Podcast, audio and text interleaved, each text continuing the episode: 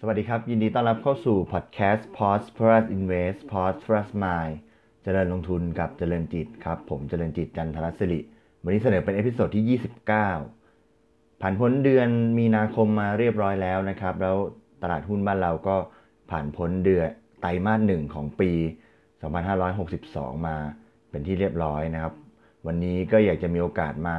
พูดถึงสถิติของตลาดหลักทรัพย์ หรือ Set Index ในช่วง ไตรมาสหนึ่งที่ผ่านมานะครับ ก็ได้รับข้อมูลมาจากเว็บไซต์ของตลาดหลักทรัพย์นะครับตลาดตลาดหุ้นบ้านเรานะครับ ปิดสิ้นเดือนมีนาคม ดัชนีปิดไปที่ 1,638.65 นะครับ ก็ปรับตัวเพิ่มขึ้นจากสิ้นปี 61 นะครับ ตอนสิ้นปีเดือนธันวาเนี่ยดัชนีอยู่ที่ 1,563.88 นะครับ ก็ ปรับเพิ่มขึ้น 3.43%นะครับ ก็ถือว่าในไตรมาสหนึ่งที่ผ่านมาก็ภาพรวมตลาดเนี่ยก็ยังถือว่าเป็นการปรับขึ้นอยู่นะครับ จาก 1,563.88 ตอนสิ้นปีเนี่ยมีลงไปต่ำสุด ตอนเดือนมกราเนี่ยแค่ 1,560เท่านั้นเองปรับลดลงนิดเดียวนะครับ ระหว่างทางเนี่ยขึ้นไปสูงสุดที่ 1,671.75 นะครับ แล้วแล้วก็อย่างที่ได้เรียนไปล่าสุดอยู่ที่ 1,638.65 นะครับ เพราะฉะนั้นจากจุดสูงสุดเนี่ยจากจุดสูงสุดเนี่ยเท่ากับว่าปรับลดลงมาแล้วเนี่ยประมาณ 2%นะครับ 2%เรียนอีกครั้งหนึ่งนะครับ จากสิ้นปีเนี่ยปรับขึ้นมา 3.4%แต่ว่าถ้านับจากสูงสุดในระหว่าง 3 เดือนที่ผ่านมาเนี่ยปรับลดลงมาประมาณ 2%นะครับ มาดูในส่วนของ นักลงทุนต่างชาติกันบ้างนะครับ พูดย้อนไปนะครับปีต่างชาติเนี่ยขายหุ้นไทยมา 2 ปีติดนะครับ ปี 60เนี่ยขายไป 26,000 ล้านนะครับยอดเออเป็นรายการขายสุทธินะครับขายไป 26,000 ล้าน ปี 61 ที่ผ่านมาเนี่ยต่างชาติขายสุทธิในตลาดหุ้นบ้านเราเนี่ย287,695 ล้านบาทนะครับ ในช่วงไตรมาสหนึ่งของปีนี้ นะครับของปี 62 เนี่ยเดือนแรกตอนเดือนมกราเนี่ยก็เหมือนจะกลับมาซื้อนะครับ ก็ซื้อเป็นซื้อสุทธิไป 6,580 ล้านบาท แต่พอเดือนกุมภาพันธ์ที่ผ่านมาก็พลิกกลับมาขาย 3,500 ล้านบาท แล้วก็เดือนมีนาคมที่ผ่านมาเนี่ยขายไปทั้งสิ้น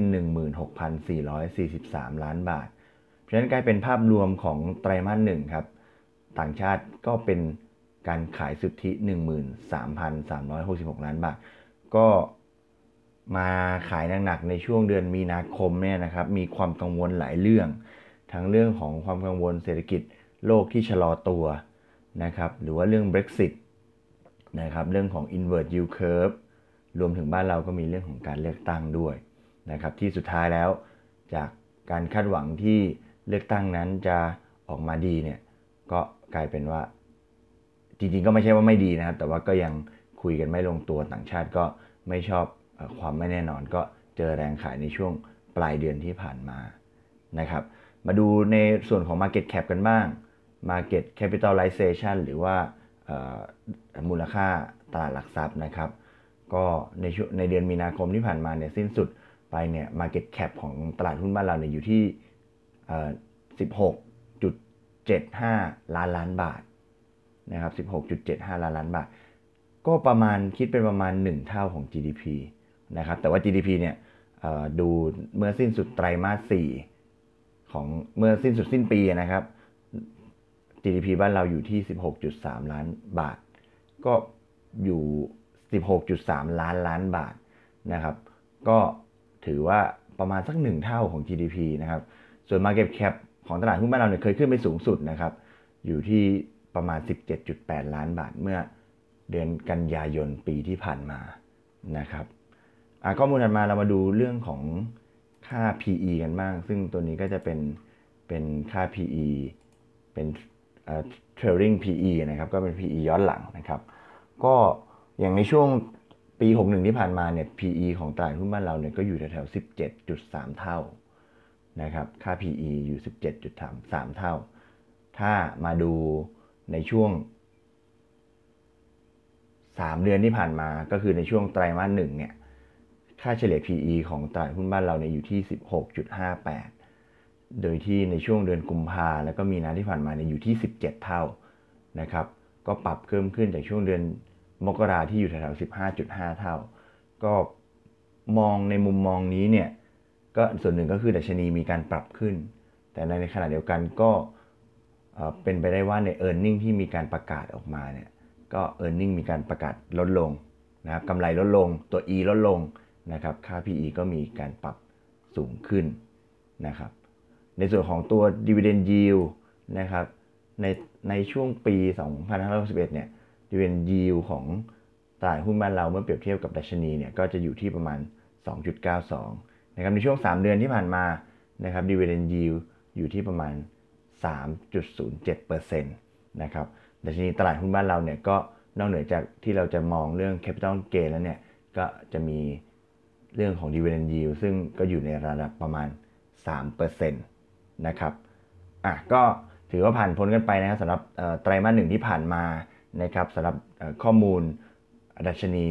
ตลาดหลักทรัพย์บ้านเรานะครับ ก็ภาพรวมก็เป็นการปรับขึ้น แต่ก็มีการชะลอตัวลงในช่วงหลังนะครับ แล้วก็ต่างชาติเนี่ยก็เริ่มมีการขายหนักขึ้น มากขึ้นนะครับเอามาดูในส่วนของการคาดการกำไรสุทธิในไตรมาสหนึ่งที่เพิ่งจบไปนะครับ แต่ยังไม่มีการประกาศออกมานะครับ ก็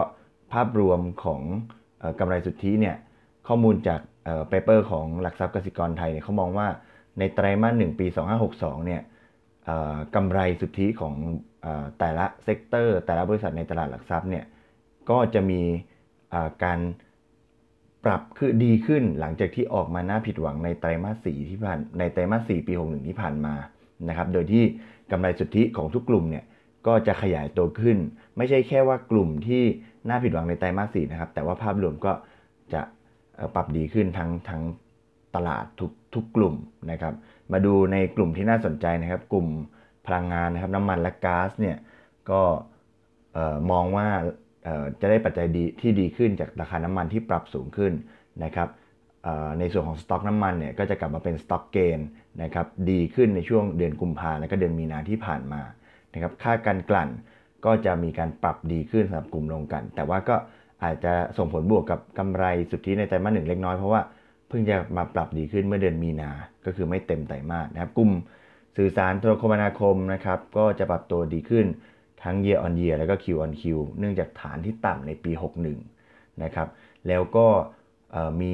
ตอนไตรมาส 4 ที่ผ่านมาเนี่ยมีรายการแบบวันไทม์เนี่ยมีกันหลายรายการก็จะมีการขาดหายไปแล้วก็จะกับกำไรก็จะปรับตัวดีขึ้นนะครับ กลุ่มค้าปลีกนะครับ same store sale growth ของหุ้นส่วนใหญ่ในกลุ่มก็ยังปรับตัวดีขึ้นในด้านบวกนะครับ กลุ่มเกษตรนะครับ โดยเฉพาะตัว CPF แล้วก็ GFPT นะครับ ก็จะมีการปรับตัวดีขึ้นจากราคาถั่วเหลืองที่อยู่ในระดับต่ำนะครับ แต่ว่าในกลุ่มนี้ก็จะมีในเรื่องของอการตั้งสำรองเงินชดเชยพนักงานหลังเกษียณที่มากขึ้นนะครับ กลุ่มผู้รับเหมานะครับ ก็ยังมองว่าดีในการที่มีการเซ็นสัญญาใหม่นะครับ ในส่วนของที่กลุ่มที่อยู่อาศัยนะครับ กลุ่มอสังหานะครับ ก็อย่างที่ได้ พูดไปใน episode ที่แล้วเรื่องของมาตรการ LTV ที่จะเริ่มขึ้นวันที่วันนี้นะครับ 1 เมษายนนะครับกก็จะผลักดันให้ในไตรมาสหนึ่งที่ผ่านมาเนี่ยกลุ่มอสังหาริมทรัพย์เนี่ยมีการผลักดันให้มีการโอนกรรมสิทธิ์ที่ที่จะต้องรีบโอนก่อนที่จะเข้าสู่มาตรการ LTV นะครับกลุ่มท่องเที่ยวนะครับก็เป็นไฮซีซั่นนะครับแล้วก็ในส่วนของจำนวนนักท่องเที่ยวเนี่ยก็มีการปรับตัวเพิ่มขึ้นต่อเนื่อง นะครับ แล้วก็สุดท้ายกลุ่มสาธารณูปโภคนะครับ ก็จะได้ปัจจัยบวกจากเงินบาทที่แข็งค่า เพราะกลุ่มนี้เนี่ยมีหนี้สินที่เป็นเงินตราต่างประเทศเนี่ยที่เป็นสกุลเงิน US ดอลลาร์เนี่ยเยอะนะครับ แล้วก็เป็นเรื่องของการผลิตเนี่ยที่กลับมาอยู่ในเลเวลของการกลับมาอยู่ในเลเวลปกตินะครับผม เพราะฉะนั้นตรงนี้เนี่ยก็ถือว่าเป็นข้อมูลที่นำมาฝากกันสำหรับ ไตรมาสหนึ่งที่ผ่านมานะครับสำหรับภาพรวมของดัชนีตลาดหลักทรัพย์ แล้วก็มีการคาดการกำไรสุทธิสำหรับไตรมาสหนึ่งที่ผ่านมาด้วยนะครับ ก็เชื่อว่า